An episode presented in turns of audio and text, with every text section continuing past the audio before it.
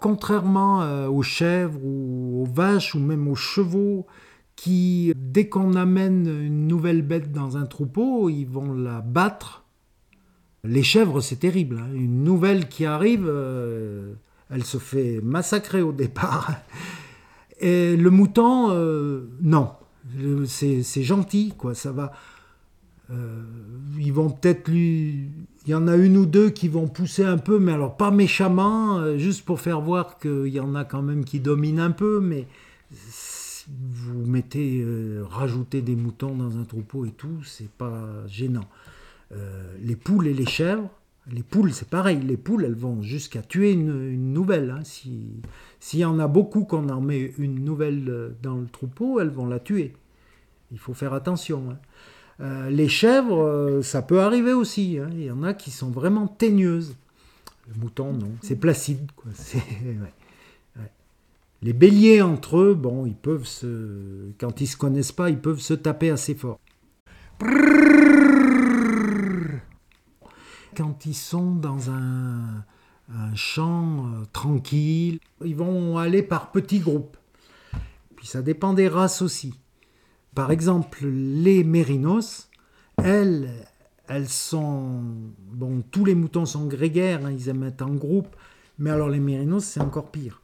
Elles vont vous attaquer un champ euh, toutes les unes à côté des autres, et elles vont ronger jusqu'à par terre euh, en se déplaçant. euh, c'est marrant, la mérinos, elle est vraiment très groupée, hein, elle se groupe.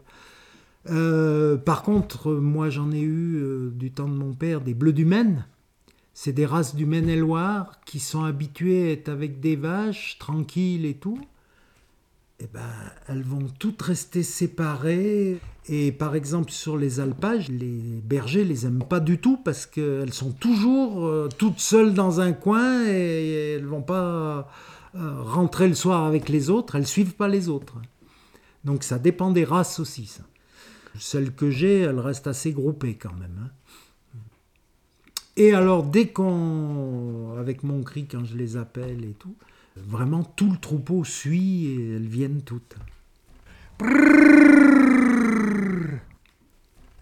Par exemple, un, troupeau de jeunes bêtes de moins d'un an, souvent, il ne nous suit pas bien. Il faut mettre une, une brebis avec euh, qui a bien l'habitude pour qu'elle suive. Il y a des mâles qui sont meneurs et puis d'autres pas du tout. Au contraire, ils sont toujours à la fin du troupeau. hein. Il y a des meneuses.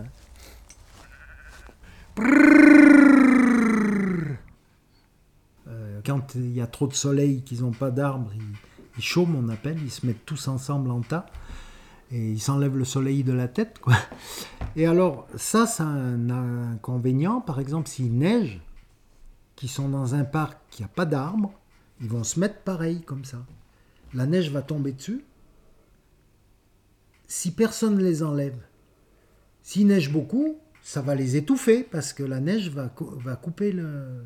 Les moutons, ils peuvent s'étouffer quand ils sont un grand troupeau qui neige dessus. Voilà, s'il n'y a pas d'arbres. C'est un risque qu'il peut y avoir si on n'est pas là. euh. Un mouton, il est toujours un peu aux aguets. Et encore plus quand il a des petits. Parce que quand il a des petits, euh, dès qu'il voit quelque chose, il va vite voir si ses petits sont là autour. hein. Et donc, euh, on a lu il y a quelque chose, il n'y a pas longtemps, une brebis, souvent, quand elle fait ses petits, elle mange sa délivrance, le placenta. Alors, il y en a qui disent que c'est pour avoir des vitamines. Et d'autres qui disent oui, mais c'est aussi comme c'est des proies, et ben comme ça, elle laisse pas de traces pour une fois qu'elle a fait son petit, pour pas attirer les prédateurs. Voilà. Des ça se tient.